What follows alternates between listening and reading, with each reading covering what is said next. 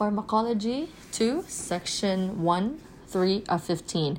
The action potential and effects of local anesthetics. Resting membrane potential. In the peripheral nerve, the resting membrane potential is between negative 70 and negative 90 millivolts. Would like to call to your attention that some text says negative 70 millivolts, others says negative 90 millivolts, and the rest give a range between these values. Resting membrane potential is established by two things. The membrane is selectively permeable to potassium. It is allowed to leave the cell, but it is impermeable to sodium. The sodium potassium ATPase extrudes three sodium ions for every two potassium ions it brings back into the cell. The net result is a cell interior that is negative with respect to its exterior.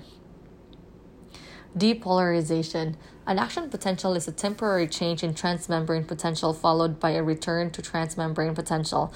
An action potential is created when a stimulus opens sodium channel. In order for a neuron to depolarize, sodium must be allowed to enter the cell. Once the threshold potential is achieved, the cell depolarizes and propagates an action potential. This is an all or none phenomenon. The cell either depolarizes or it doesn't. Since the upstream portion of the neuron is in refractory period, sodium channels are in the inactive state.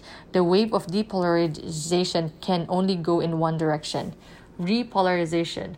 The, so- the voltage gated sodium channels inactivates after a set period of time. Potassium conductance is increased, and this restores transmembrane potential to resting membrane potential. Another key role of the sodium potassium ATPase is to remove all of the sodium that has entered during depolarization.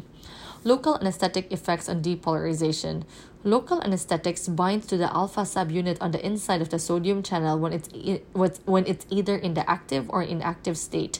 When a critical number of sodium channels are blocked, there aren't enough open channels for sodium to enter the cell in sufficient quantity. The cell cannot depolarize and, ac- and the action potential cannot be propagated.